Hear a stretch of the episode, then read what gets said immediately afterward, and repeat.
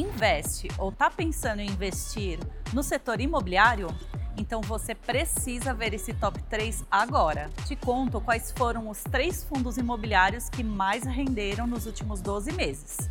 O primeiro foi o Kimp 11, com mais de 35% de alta. Ele é um fundo de tijolo, ou seja, que investe em imóveis físicos. O segundo lugar também é ocupado por um fundo de tijolo. O CJCT11 investe em escritórios e teve variação de quase 31%.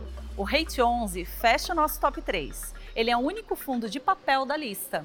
O produto investe em CRIs, que são papéis que representam que você emprestou dinheiro para o setor imobiliário e deve ser pago com juros no futuro. Para saber mais sobre todos os fundos imobiliários, vai lá no nosso site. O Ibovespa B3 fechou em alta de 1,37% aos 98.244 pontos. A empresa com o melhor desempenho foi a Marfrig, com alta de 8,15%. O dólar fechou em R$ 5,38 e o euro em R$ 5,51. Não se esqueça de seguir a B3 em todas as redes sociais. Boa noite, bons negócios e até amanhã.